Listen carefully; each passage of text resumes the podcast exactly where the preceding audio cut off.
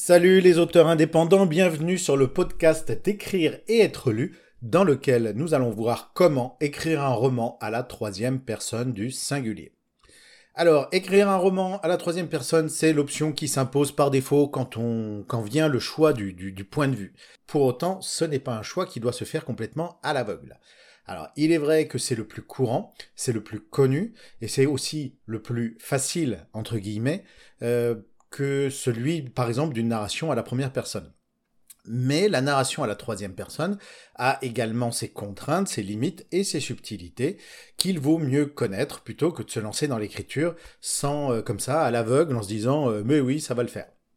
Donc dans ce podcast, je vais vous proposer une description complète des deux types de points de vue à la troisième personne, les avantages et les inconvénients de chacun d'eux, les situations dans lesquelles vous devez choisir tel ou tel point de vue, ainsi que une petite subtilité qui va vous, permettre de donner du rythme et de la profondeur à vos personnages quand vous écrivez avec la troisième personne. Et le tout illustré par des extraits qui sont faits maison. Franchement, avec un programme pareil, si vous n'êtes pas partant, je vous conseille vivement de laisser tomber l'écriture et de vous mettre au macramé. Alors, ces points de vue, quand on utilise la troisième personne, quels sont-ils? Eh bien, vous avez le choix entre ce qu'on appelle le point de vue omniscient et le point de vue limité.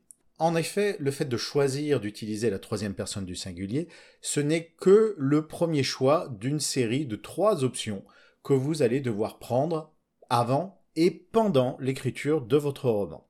Et la deuxième de ces options, qui est à prendre avant le début de la phase d'écriture, est celle du point de vue omniscient ou limité. Pourquoi avant? Parce que ce choix est final et ne devra pas être changé une fois fait. Que vous choisissiez l'un ou l'autre, vous serez unis pour toute la durée de votre travail, et ça pour le meilleur et pour le pire. Alors oui, il est toujours possible de divorcer et de revenir en arrière, mais cela signifie que vous devrez reprendre tout ce que vous avez déjà écrit pour que ce soit cohérent. On est assez nombreux à pouvoir en témoigner, les divorces ça coûte cher, alors réfléchissez bien avant de dire oui. On commence avec le point de vue omniscient. L'auteur, il est omnipotent, quel que soit son point de vue. Mais il n'est omniscient qu'avec la troisième personne. Omniscient, c'est bien sûr à prendre au sens littéral. Vous savez tout, sur tout, et tout le monde. Ça signifie que votre connaissance de votre histoire ne connaît pas de frontières géographiques ou temporelles ou émotionnelles. Vous pouvez vous déplacer dans votre récit comme bon vous semble, d'un endroit à un autre, d'une époque à une autre, et d'un personnage à un autre. Personnage dont vous connaissez par cœur les pensées, les rêves, les souvenirs et les désirs. Voici un petit exemple de ce qu'il est possible de faire quand on utilise le point de vue omniscient. Paul dansait presque devant la porte du bureau de Julie, tant il passait rapidement d'un pied sur l'autre. Il voulait simplement l'inviter à dîner, mais il avait l'impression de se présenter à un examen. Il avait tout mûrement réfléchi. Le choix du restaurant, les vêtements qu'il allait porter, le programme de la soirée, pour être sûr de correspondre à ce qu'il pensait être son genre d'homme idéal. Si seulement il avait su que Julie mourait d'envie de se trouver un compagnon qui lui proposerait des soirées pizza à regarder le foot à la télé. Il se serait sûrement détendu un petit peu. Fin de l'extrait. Voilà typiquement ce que peut faire un point de vue à la troisième personne omnisciente. C'est efficace, court, direct, parce que le narrateur est en mesure d'expliquer le malentendu qui oppose Paul et Julie de but en blanc. Avec un point de vue limité, le narrateur est contraint à un seul angle. Il ne peut avoir accès qu'à la version de l'histoire de Paul ou celle de Julie à la fois. Alors vous allez me dire, mais alors quelle est la différence entre écrire un roman à la troisième personne limitée et à la première personne? Eh ben, c'est une excellente question et je vous remercie de l'avoir posée. La différence tient dans la flexibilité, plus grande du point de vue limité. Il vous sera plus facile de changer de point de vue, c'est-à-dire de passer d'un personnage à un autre qu'avec la première personne du singulier. Tout ce que vous aurez à faire pour cela, c'est de sauter une ligne. Les lecteurs savent qu'un saut de ligne peut introduire un changement majeur dans la narration d'une histoire à la troisième personne.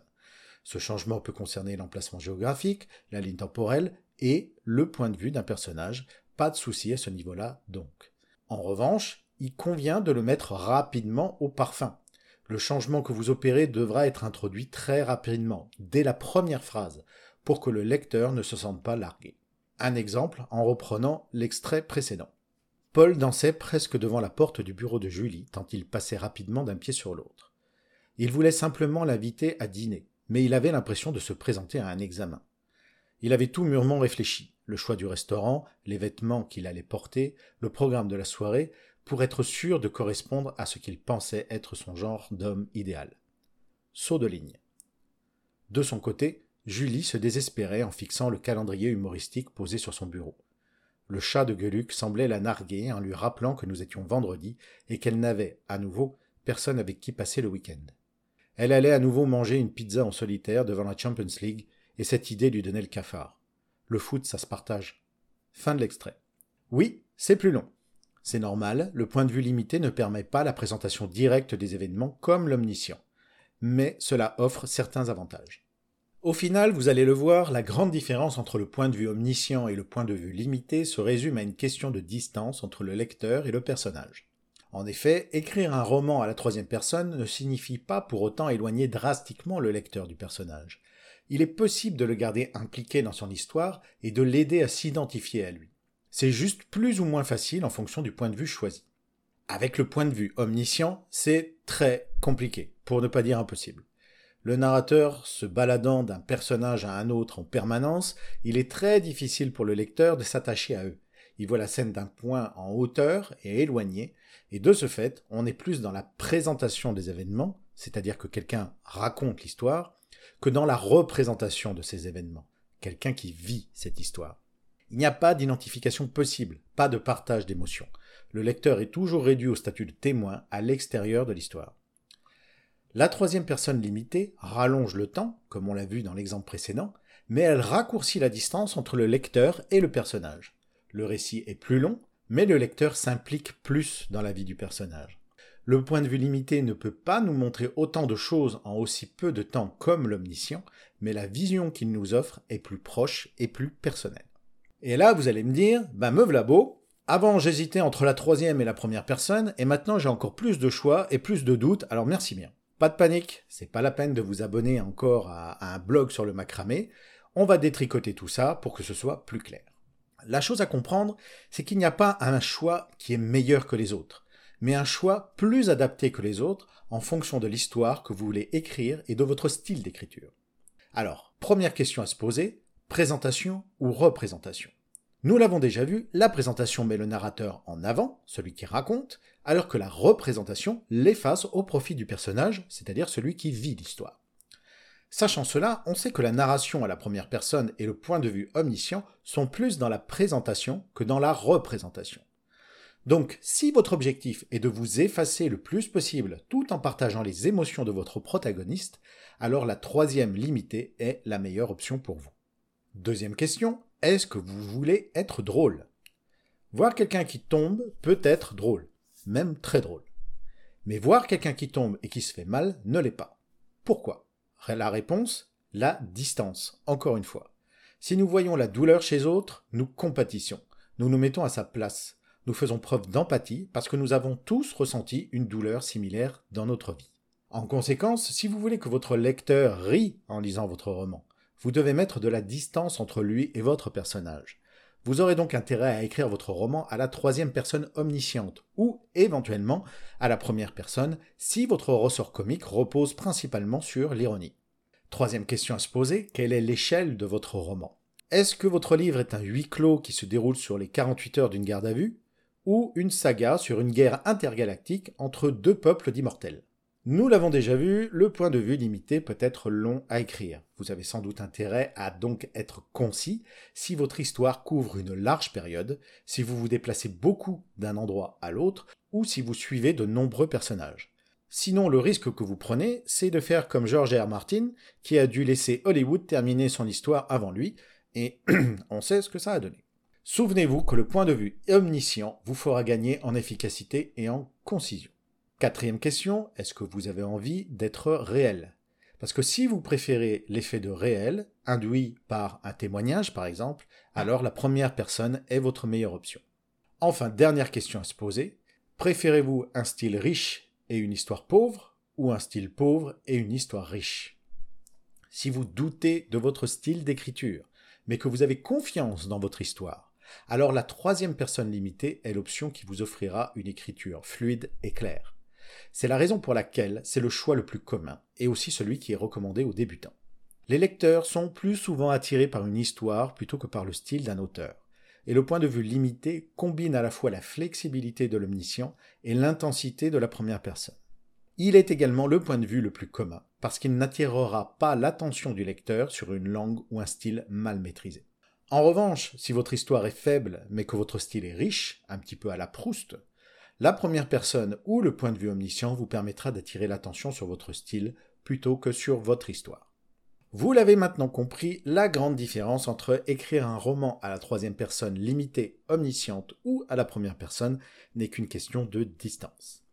Mais si vous avez opté pour le point de vue limité, vous devrez à nouveau choisir à quelle profondeur vous voulez vous immerger dans la tête de votre personnage. Et c'est ce qu'on appelle les niveaux de pénétration.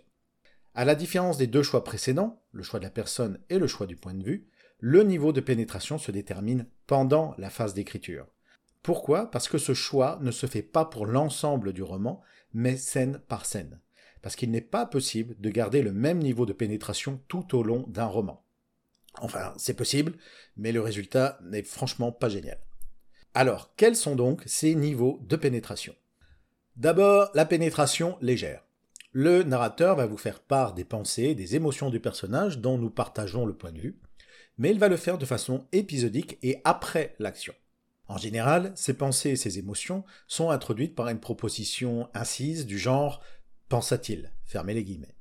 Je vous donne un exemple de pénétration légère. Sachez que toute ressemblance avec une histoire vécue serait une totale coïncidence. Paul regarda sa montre pour la troisième fois en cinq minutes. Tu es bientôt prête? demanda-t-il depuis le bas des escaliers. Oui, dans quelques minutes, répondit Julie depuis la chambre, à l'étage. Quelques minutes, pensa-t-il. Un doux euphémisme pour une grosse demi-heure. Il calculera rapidement le temps de trajet nécessaire et la probabilité de subir les bouchons du week-end, et il soupira.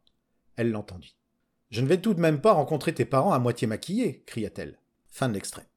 La pénétration avancée. Ici, le narrateur nous fait part de la scène telle que le personnage la ressent. Nous avons continuellement accès à ses pensées. Un exemple sur la même scène que précédemment. Paul regarda sa montre pour la troisième fois en cinq minutes. Il aurait déjà dû partir depuis un bon quart d'heure, et il n'entendait toujours pas le raclement de sa chaise sur le plancher de l'étage. Signe qu'elle quittait le miroir de sa coiffeuse avant de descendre. Tu es bientôt prête demanda-t-il depuis le bas des escaliers. Oui, dans quelques minutes, répondit Julie depuis la chambre. Ces quelques minutes allaient vite se transformer en une demi-heure, il le savait.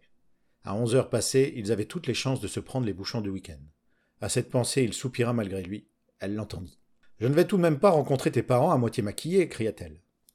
Fin de l'extrait. La pénétration cinématographique. Directement inspiré du cinéma, le narrateur nous montre la scène comme si nous la voyions au travers de l'œil d'une caméra. Nous n'avons jamais accès aux pensées des personnages, mais nous pouvons la deviner au travers de l'expression de leur regard, de leur gestuelle ou d'autres détails physiques. Exemple sur la même scène que précédemment.